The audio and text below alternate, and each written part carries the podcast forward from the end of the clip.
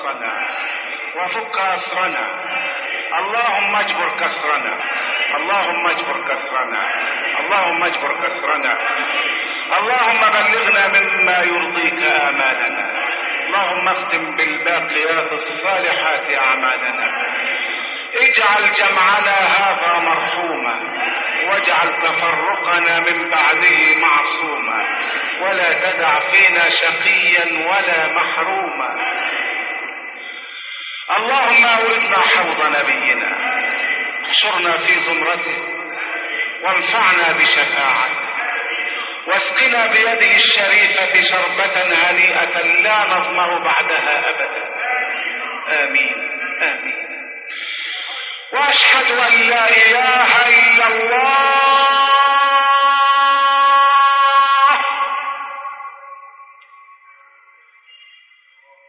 يقول يا ابن آدم ابن آدم خلقت السماوات والأرض ولم أعي بخلقهن. أفيحييني رغيف أسوقه إليك كل حين. ابن آدم. يا ابن آدم لي عليك فريضة ولك علي رزق فإن خالفتني في فريضتي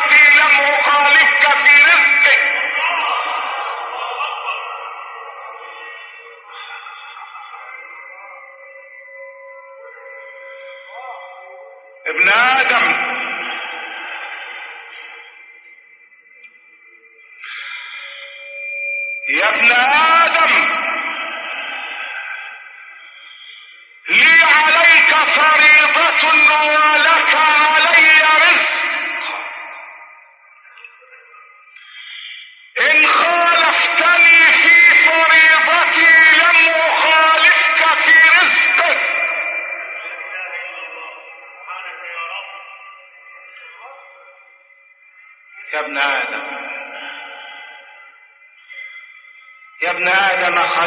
السماوات والأرض ولم اعي بخلقهن. أفيعيني رغيف أسوقه إليك كل حين. يا ابن آدم. يا ابن آدم خلقت السماوات والأرض ولم اعي بخلقهن. أفيعيني رغيف أسوقه إليك كل حين. يا ابن آدم. يا ابن آدم لي عليك فريضة ولك علي رزق. إن خالفتني في فريضتي لم أخالفك في رزقي ابن آدم. يا ابن آدم وعزتي وجلالي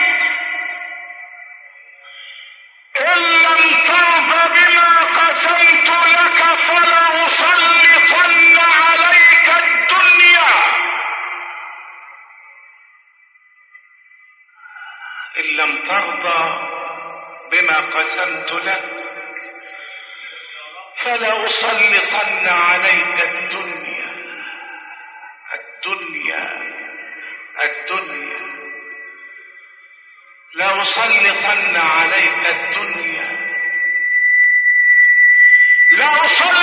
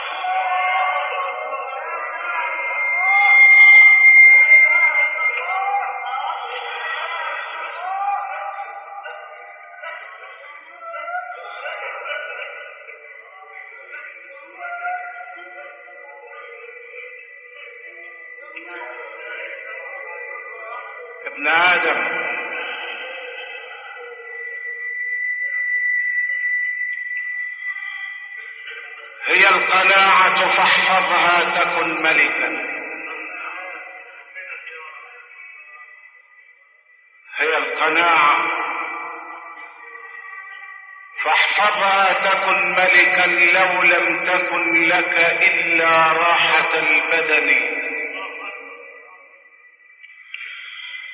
هي القناعة فاحفظها تكن ملكا لو لم تكن لك إلا راحة البدن. وانظر لمن ملك الدنيا بأجمعها هل راح منها بغير القطن والكفن؟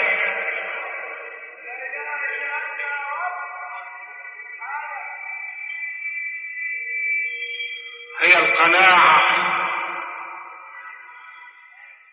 هي القناعة فاحفظها تكن ملكا. لو لم تكن لك إلا راحة البدن. وانظر. انظر لمن ملك الدنيا بأجمعها هل راح منها بغير القطن والكفن هل راح منها بغير القطن والكفن يا ابن آدم يا ابن آدم إذا ضاقت عليك الدنيا فقل يا الله. يا ابن آدم إذا تنكر لك الناس جميعا فقل يا الله. يا ابن آدم إذا سألت فقل يا الله. إذا استعنت فقل يا الله. إذا توكلت فقل يا الله. إذا نمت على فراش المرض فقل يا الله. إذا دخل عليك ملك الموت فقل يا الله. يا الله. يا الله.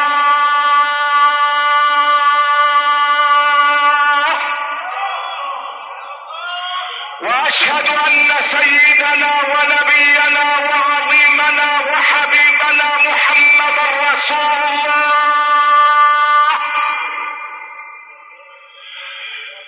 يقول بينما أنا بين النائم واليقظان اذ أتاني جبريل وميكائيل فقال جبريل لميكائيل يا ميكائيل زنه بعشرة رجال. فوزناني بعشرة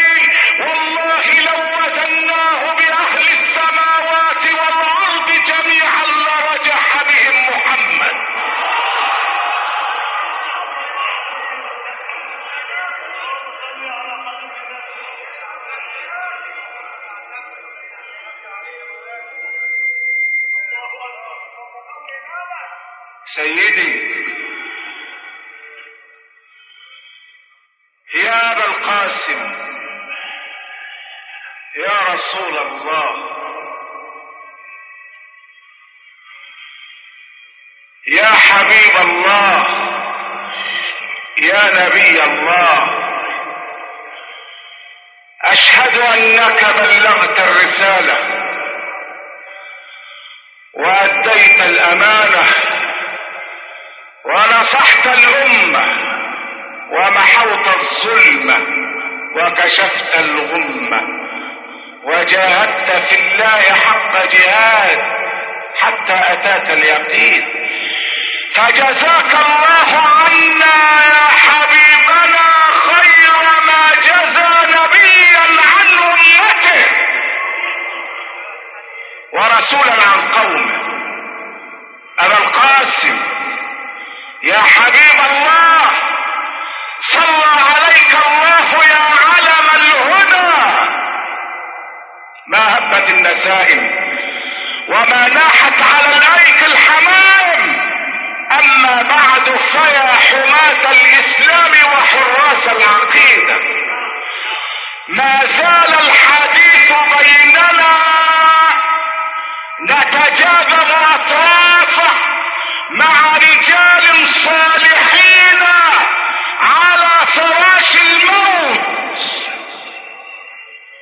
فتعالوا يا إخوة يا أعزاء مع الدرس الحادي والثمانين بعد المئة الثالثة وبينما صحابي من صحابة رسول الله صلوات ربي وسلامه عليه قد حضرته الوفاة وأرى بعض أصحاب الحبيب محمد يحضرون سكرات موته لكن الصحابي وهو يموت. ويجود بالأنفاس الأخيرة. وقد أوشك أن يدرج في أكفان القدر فشمس العمر قد دخلت في مجال الكسوف.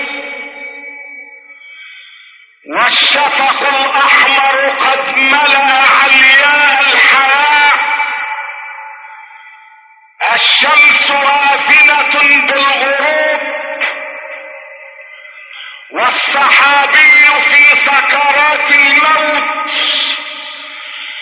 لكنه قال ثلاث كلمات لم يفهمها الصحابة. قال الصحابي في سكرات الموت ليته كان جديدا ثم اخذته سكره حلت بعدها فكره فقال ليته كان بعيدا ثم أخذته سكره اعقبتها فكرة ثم قال ليته كان كاملا. ثم فاضت الروح إلى الله. ليته كان جديدا. ليته كان بعيدا. ليته كان كاملا. ليته كان جديدا. ليته كان بعيدا. ليته كان كاملا. ما هو الذي ليته كان جديدا وما هو الذي ليته كان بعيدا وما هو الذي ليته كان كاملا؟ إنها شفرات ثلاث لا يقدر على حلها إلا النبي المعصوم. لا يقوى على حل هذه الطلاسم الثلاثة إلا النبي الموحى إليه من قبل علام الغيوب. ورجع الاصحاب سيدنا وأستاذنا رسول الله. صلوات ربي وسلامه عليه وأخبروه بما سمعوا. فقال لهم الحبيب أتدرون ماذا قال؟ وماذا يريد أن يقول؟ ولماذا قال؟ قالوا يا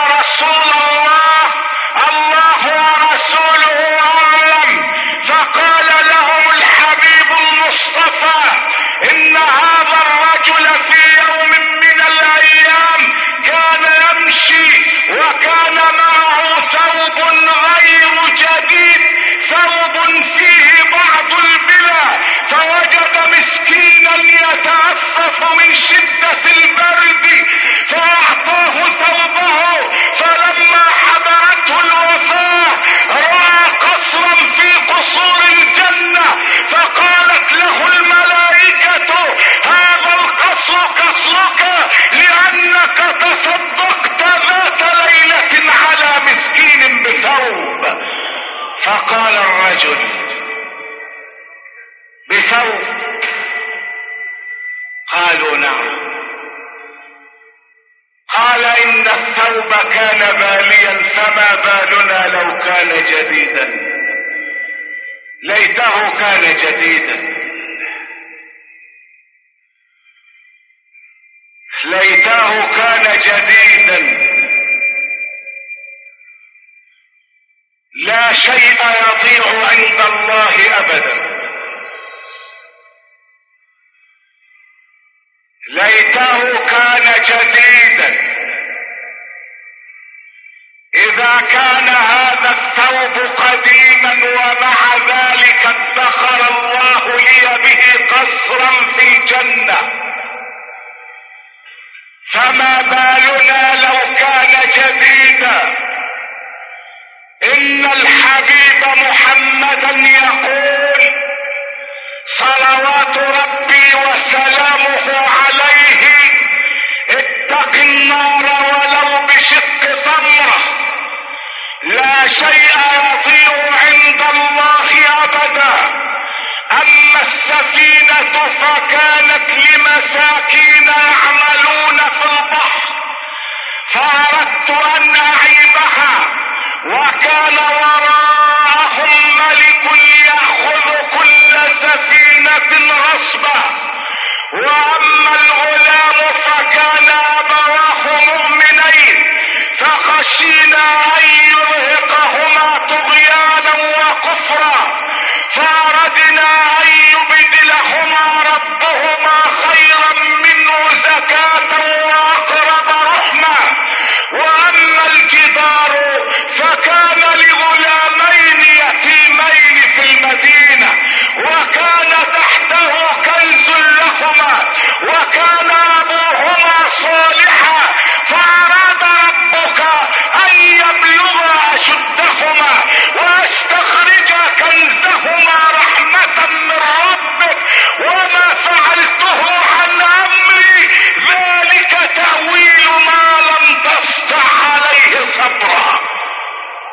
لا شيء يضيع الجدار كان لغلامين يتيمين في المدينة. ثم ماذا كان تحته كنز له. نبي مرسل هو موسى. على نبينا وعليه الصلاة والسلام. وعبد صالح هو الخضر. عليه رضوان الله. نبي من أولي العزم الخمسة كريم الله موسى. وعبد آتاه الله رحمة من عنده وعلمه الخضر يتوجهان بأمر من الله إلى مدينة أبت أن تضيفهما وأن تقدم لهما واجب الضيافة لكن هناك سر في توجيه الله لهما بالأمر. فقد كان تحت الجدار كنز لهذين اليتيمين. اذا فلماذا كل هذا؟ اسمع إلى السر الدفين وإلى الحصن المتين وإلى القاعدة الأصيلة وكان أبوهما صالحا أمنوا على حياة أولادكم. لا أقول في مكاتب التأمين الربوية أو التي تقوم على الغرر والمقامرة والتي إذا ذهبت لتؤمن فيها اوقعوا عليك كشفا طبيا دقيقا.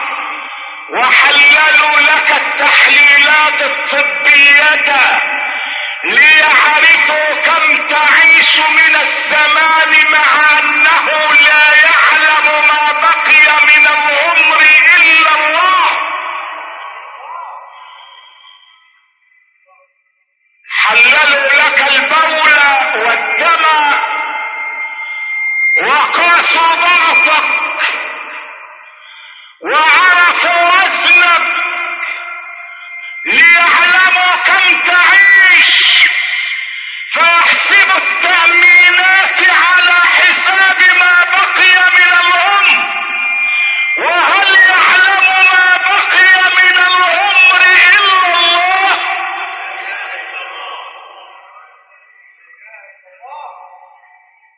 الإمام مالك بن أنس إمام دار الهجرة. يرى ملك الموت في المنام ذات ليلة. فأسأله الإمام يا ملك الموت كم بقي من عمري. فأشار له ملك الموت بأصابعه الخمسة وسأله الإمام كم تكون تلك الخمسة. أسنوات هي أشهور تلك أيام هذه أخمس سنوات أم خمسة شهور أم خمسة أيام لكن مالكا رضي الله عنه استيقظ من المنام ولم يخبره ملك الموت كم هذه الخمسة. فذهب الإمام مالك إلى العالم المؤول محمد بن سيرين رضي الله عنه وقص عليه ما رأى. والإمام يخشى أن تكون شمس العمر قد حان أوانها. وقد أوشك غروبها أخمس سنوات يا ابن سيرين أم شهور أم أيام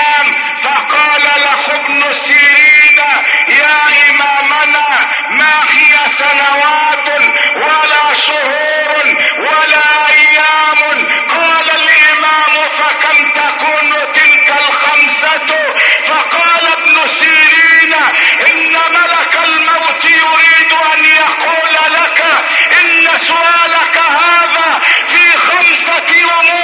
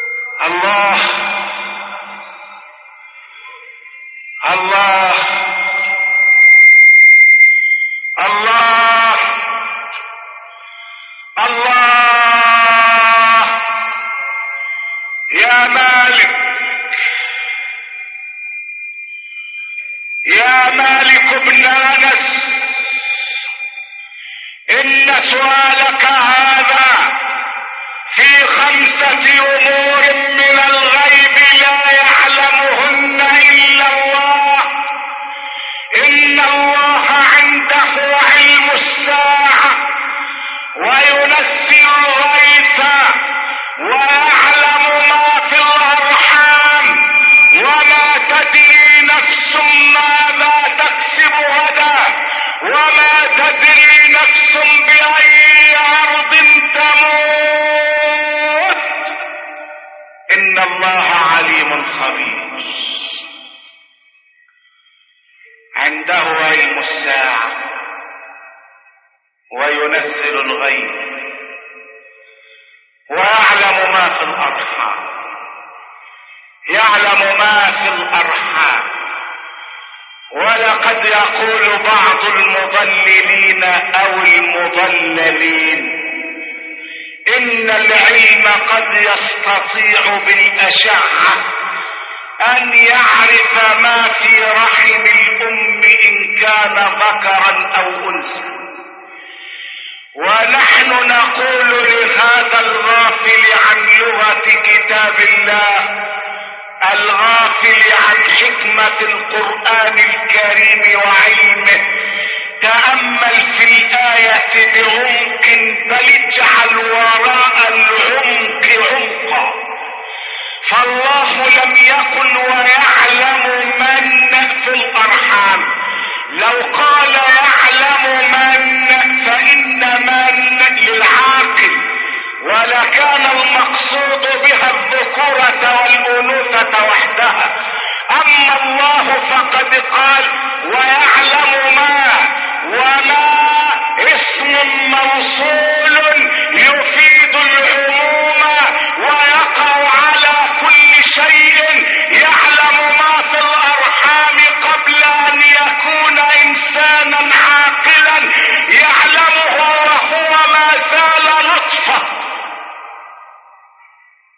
فهل العلم استطاع بأشعته السينية أو اللاسلكية أو فوق البنفسجية أو تحت الحمراء؟ هل استطاع العلم بكل مقاييسه أن يعرف الذكورة من الأنوثة في رحم الأم والجنين نطفة قطعة من الدم المتجمد؟ والجنين مضغة قطعة من اللحم على قدر ما يتمضغ الأسنان هل استطاع العلم بكل ما أوتي من جبروت أن يعلم حقيقة الذكورة من الأنوثة والجنين ما زال نطفة لم يستطع. ثم هل تعتقد وهل تفهم من الآية أن قوله تعالى ويعلم ما في الأرحام أن ما هنا قاصرة على الذكورة والأنوثة إنك إن فهمت ذلك فقد حدثت علم الله الذي لا حدود له. إن ما في هذه الآية ما في الأرحام يفيد شمول علم الله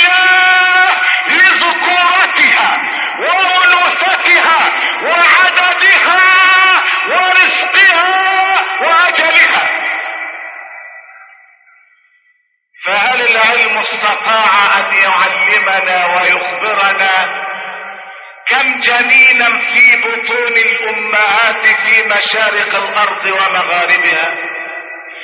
هل العلم استطاع أن يخبرنا كم عمر كل جنين؟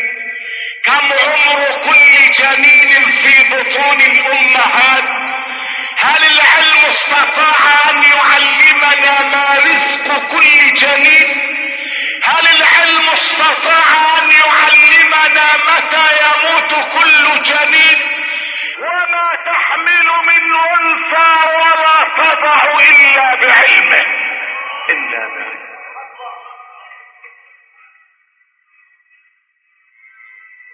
وما أوتيتم من العلم إلا قليلا.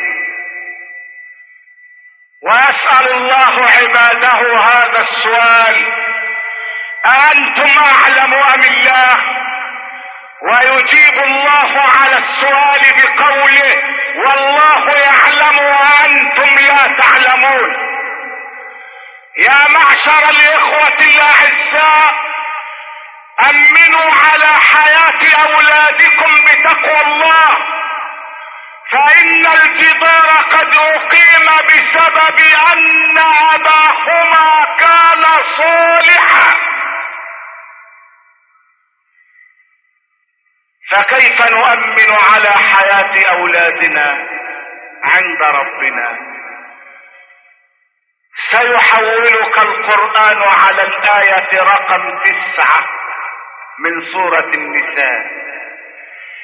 وتجد هناك مكتب التأمين على الحياة والله لا يطالبك إلا بدفع قسطين اثنين. لا ثالث له. إن أردت أن تعرف ما هذان القسطان فاقرأ قول الباري تبارك وتعالى.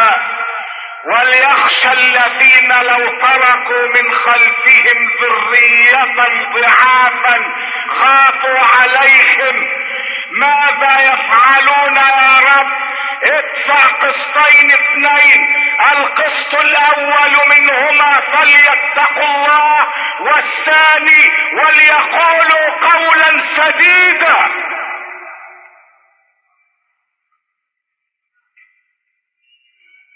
قال اهبطا منها جميعا بعضكم لبعض عدو. فإما يأتينكم مني هدى فمن اتبع هداي فلا يضل ولا يشقى. ومن أعرض عن ذكري فإن له معيشة ضنكا ونحشره يوم القيامة أعمى. قال ربي رب لم حشرتني أعمى وقد كنت بصيرا؟ قال كذلك أتتك آياتنا فنسيتها وكذلك اليوم تنسى. ليته كان بعيدا. ما هذا يا حبيب الله؟ قال الرسول صلوات ربي وسلامه عليه إن هذا الرجل كان متوجها إلى المسجد فوجد عبدا مقعدا لأن برجليه شللا. قال له خذني معك لأصلي وراء رسول الله صلى الله عليه وسلم. فحمله الرجل على ظهره وذهب به إلى المسجد فصلى. فلما حضرته الوفاة رأى قصرا من قصور الجنة فقالت له ملائكة الموت إن هذا القصر قصرك. قال بأي عمل عملته؟ قالوا له لأنك حملت مقعدا ليصلي بالمسجد فقال لقد كان المسجد قريبا ليته كان بعيدا.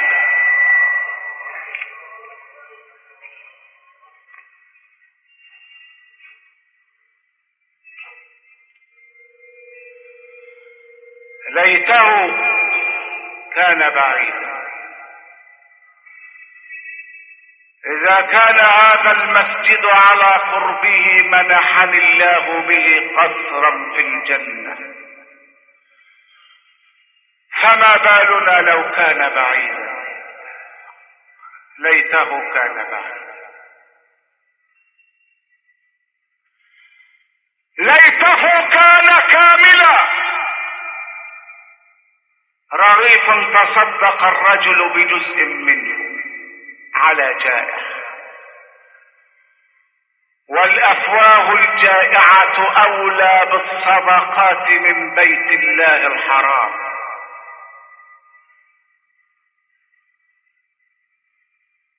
جزء من رغيف تصدق به الرجل على جائع. فلما حضرته الوفاة رأى قصرا ثالثا في رياض الجنة. فسأل لمن؟ قالوا لك. قال بأي عمل؟ قالوا لأنك تصدقت ذات يوم على مسكين ببعض رغيف. بعض رغيف؟ قالوا نعم. قال ليته كان كاملا. ليته كان جديدا. ليته كان بعيدا. ليته كان كاملا. ثلاث سفرات حلها سيد الكائنات. ليته كان جديدا. ليت الثوب كان جديدا. ليته كان بعيدا. ليت المسجد كان بعيدا ليته كان كاملا. ليت الرغيف كان كاملا. ابن آدم البر لا يبلى. الذنب لا ينسى. الديان لا يموت. الديان لا يموت. اعمل ما شئت كما تدين تدان.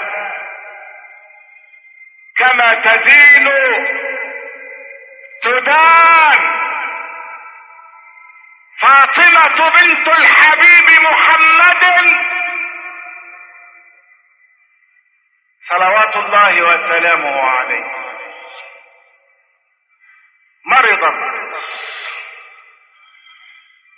وقالت للإمام علي أشتهي الرمان. وبحث الإمام فلم يجد إلا درهما. ذهب واشترى به رمانة واحدة. وبينما هو في طريق عودته إلى فاطمة لقيه مسكين. فقال يا علي نفسي تشتهي الرمان فماذا يفعل الإمام؟ أيحرمه؟ ما اعتاد الإمام ذلك. إنه ربيب بيت النبوة. تربى في حجر الرسول. والرسول علمه السخاء والكرم فإذا سخوت بلغت بالجود المدى وفعلت ما لا تفعل الأنواء. لا. ايعطيه الرمانة؟ فماذا يقول لفاطمة وهي بنت الرسول؟ أيحرمها ما اشتهت نفسها؟ ماذا يفعل؟ ولكن مثل علي لا يحار لأن عليا باب مدينة العلم. الحبيب مدينة العلم وعلي بابها. فقسم الرمانة قسمين أعطى نصفها المسكين وذهب بالنصف الآخر إلى فاطمة وقال لها يا ريحانة رسول الله تصدقت بنصفها على مسكين. قالت له فاطمة جزاك الله عني خيرا. وأكلت فاطمة بعض النصف وأعطت عليا بقية النصف. وبعد قليل طرق الباب طارق واذا بالطارق سلمان الفارسي قال لعلي إن رسول الله صلى الله عليه وسلم يرسل إليك هذه الرمانات التسعة. فلما عدها علي وجدها تسعة. قال له يا سلمان لو كانت من الرسول لكانت عشرة لأن الله قال من جاء بالحسنة فله عشر أمثالها. فقال له سلمان والله إنها عشرة ولكني خبأت الرمانة العاشرة لأسمع ماذا تقول فخذها يا علي.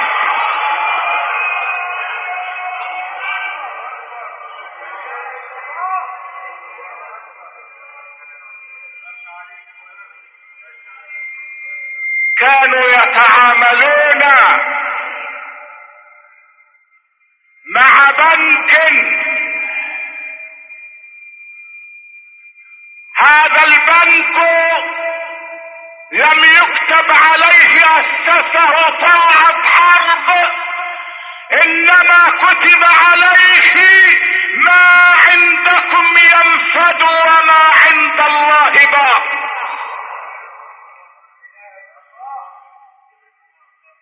ايها السادة الأعزاء. يقول جماعة من المفسرين إن المؤمن وهو في سكرات الموت تخرج روحه وهو في الجنة. فبينما هو امامك نائم على الأرض لكنه في الحقيقة نائم في رياض الجنة.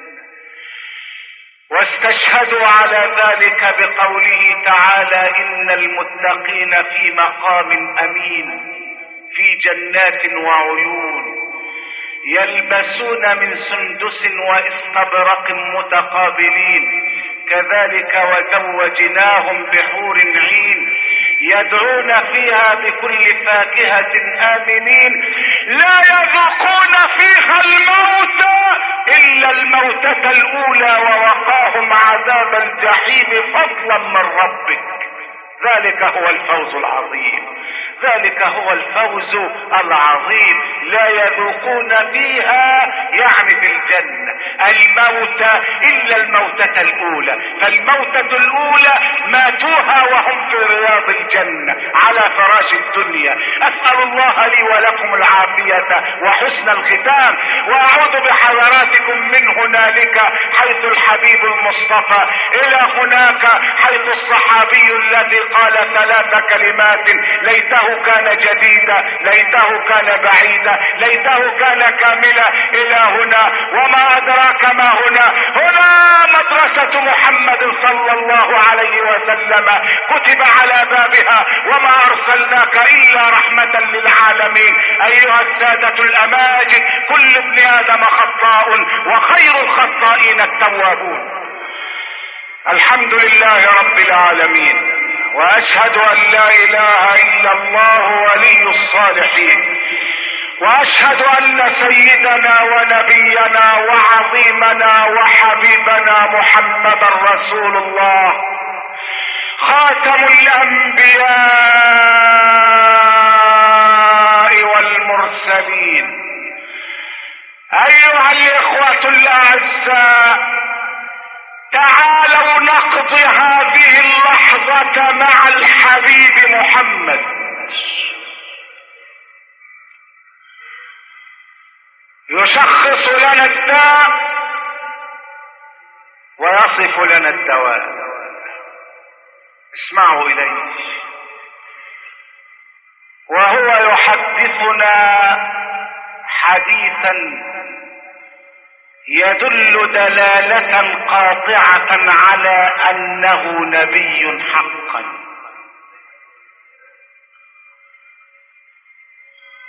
فالحديث من دلائل النبوة. يحدثنا عما نحن فيه. بعد أن انصرم من عمر الدنيا بعد الهجرة أربعة عشر قرنا من الزمان.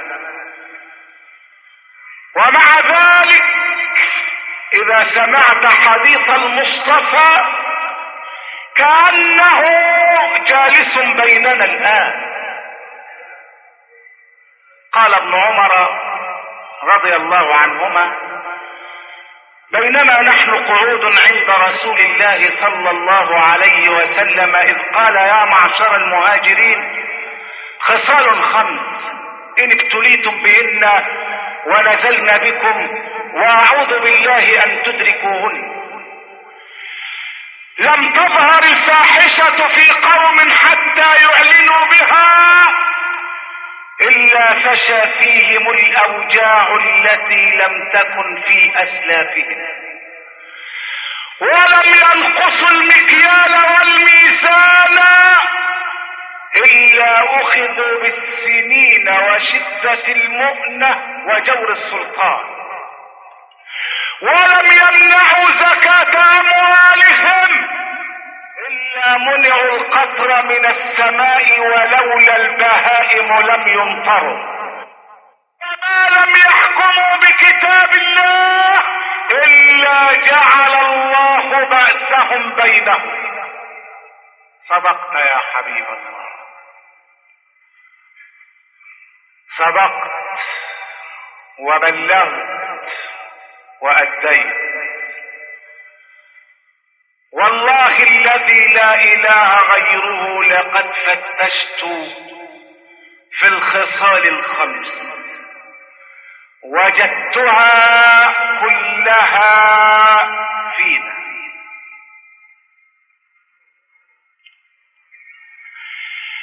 لم تظهر الفاحشة فاحشة الزنا. ولا انها ظهرت انها كثرت وفشت بل إن عندنا شارعا يسمى شارع الحرم ترتكب فيه تلك الفاحشة رسميا. رسميا. حتى يعلنوا بها أعلنا بها.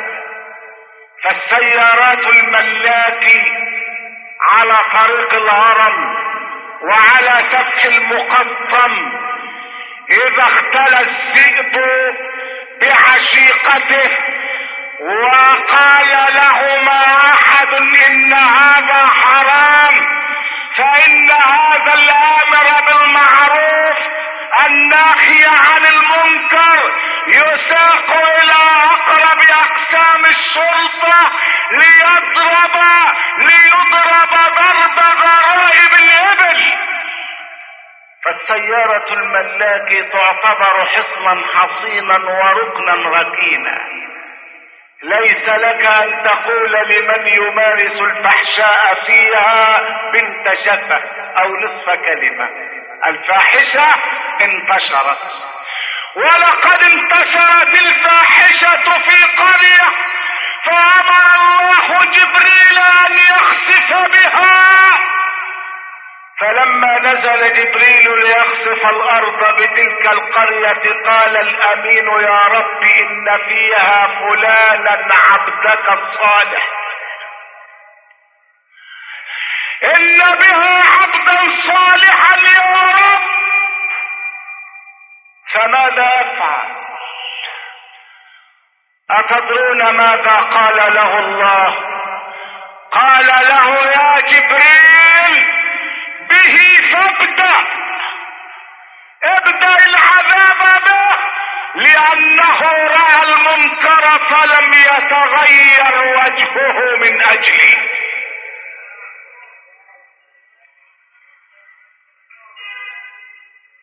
أصبح المعروف منكرا.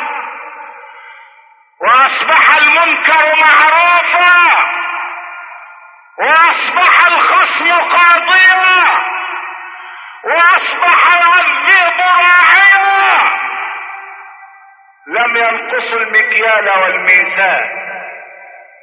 إلا أخذوا بالسنين وشدة المؤنة وجور السلطان. وجور السلطان. نقصنا المكيال والميزان. معاملاتنا كلها هكذا مع أن تاجرا مات في الزمان الخالي فرآه صاحبه في المنام بعد موته. قال له كيف حالك بعد لقاء الله؟ قال له الميت الذي كان يعمل تاجرا لقيت ربي وهو علي غضبان. فقال له الرائي كيف؟ وأنت الذي صليت وزكيت وصمت وحججت كيف يغضب عليك الله؟ قال الميت للحي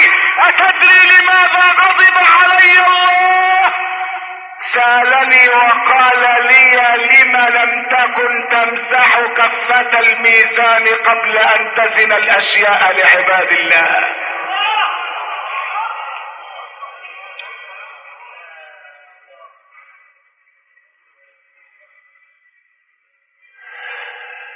لما لم تكن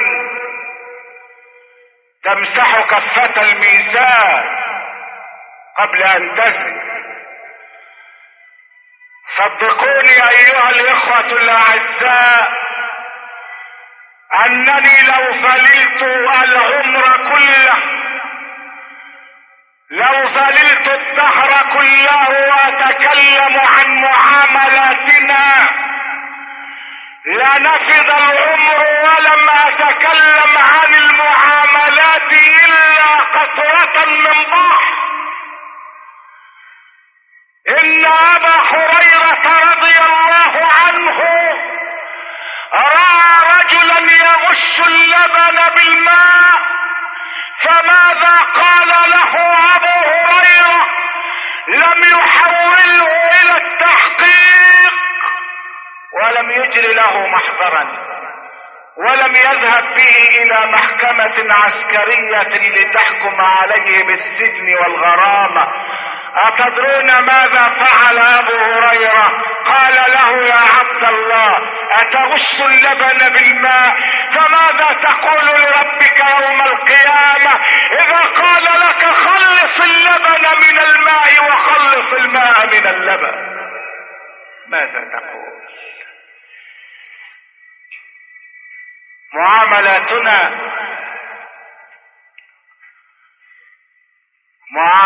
معاملاتنا ولكن الحرام لا يدوم وإذا دام لا ينفع الحرام لا يدوم وإذا دام لا ينفع يا معشر السادة إن مما يدعو للأسى الذي نعيش فيه أن مزارعا يملك بقرة.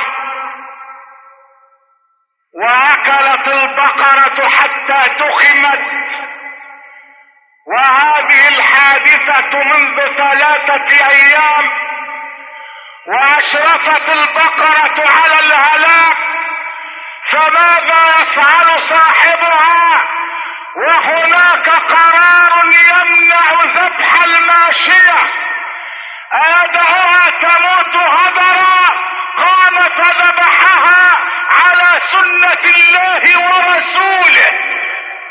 وقبل أن يقربها ذهب إلى رجال الأمن. وقال لهم لقد ذبحت بقرتي بعدما أوشكت على الموت.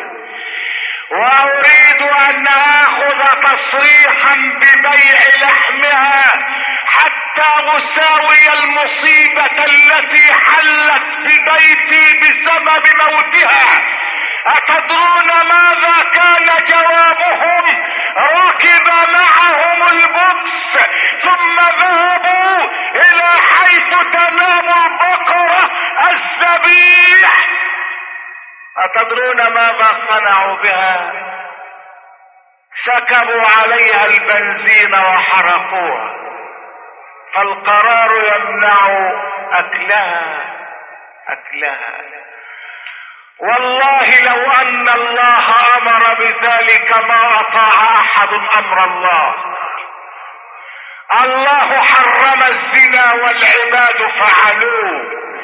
الله حرم نقص المكيال والميزان والعباد اجترأوا على الله. الله حرم منع الزكاة والعباد منعوها. الله آمر بالوفاء بالعهود والعباد نقضوها.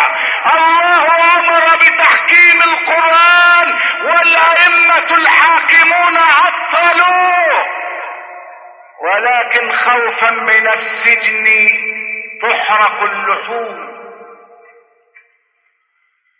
تحرق اللحوم خوفا من السجن. ولا يطاع الله خوفا من نار جهنم. لا نخاف جهنم وخفنا السجون. الله قال كتب عليكم الصيام فأفطر الناس رمضان. وعندما قالوا ذبح الحيوان حرام ما اشترى أحد على الذات خفنا العبادة ولم نخف رب العباد. اسمع معي إلى ما قاله سيد الانام محمد قال يأتي على الناس زمان يحبون خمسا وينسون خمسا. يحبون المخلوق وينسون الخالق. يحبون المال وينسون الحساب. يحبون القصور وينسون القبور. يحبون الدنيا وينسون الآخرة. يحبون الذنوب وينسون التوبة. وينسون التوبة يا معشر السادة. ولذلك نظرة واحدة على حال المسلمين تبكي العيون دما. اسألوا التاريخ. اسألوا التاريخ. لحساب من؟ تدار المعارك الطاحنة بين المسلمين على حدود العراق وإيران. لحساب من؟ والمسجد الأقصى أسير. المسجد الأقصى أسير. والمسلمون في أفغانستان. لا يجدون الدواء ولا الغذاء ولا الكساء ولا الغطاء. بينما الحرب بين إيران والعراق تدور بكل ضراوة وكلما مر يوم كلما ازدادت الحرب عنفا لماذا؟ لأنها تقترب من آبار البترول. فإذا ما اشتعلت في البترول سوف تنتشر الحرب ويتسع مداها. إيران مسلمة والعراق مسلمة ومع ذلك إذا التقى المسلمان بسيفيهما فالقاتل والمقتول في النار. الظلم لا يدوم وإذا دام دمر. دمر. دمر. اصطلحوا مع الله. اصطلحوا مع الله. أقبلوا على بيوت الله. أصلحوا ما بينكم وبين الله. اللهم ارحمنا فإنك بنا راحم. ولا تعذبنا فأنت علينا قادر. ارتب بنا فيما جرت به المقادير إنك على كل شيء قدير. اللهم اشف مرضانا وارحم موتانا وأهلك أعداءنا وبلغنا مما يرضيك امالنا اكثروا من الصلاة والسلام على سيدي وحبيبي ونور قلبي محمد طب القلوب ودوائها. وعافية الابدان وشفائها ونور الأبصار وضيائها. وأستودعكم الله الذي لا تضيع ودائعه وأقم الصلاة. مع تحيات تسجيلات النور الإسلامية.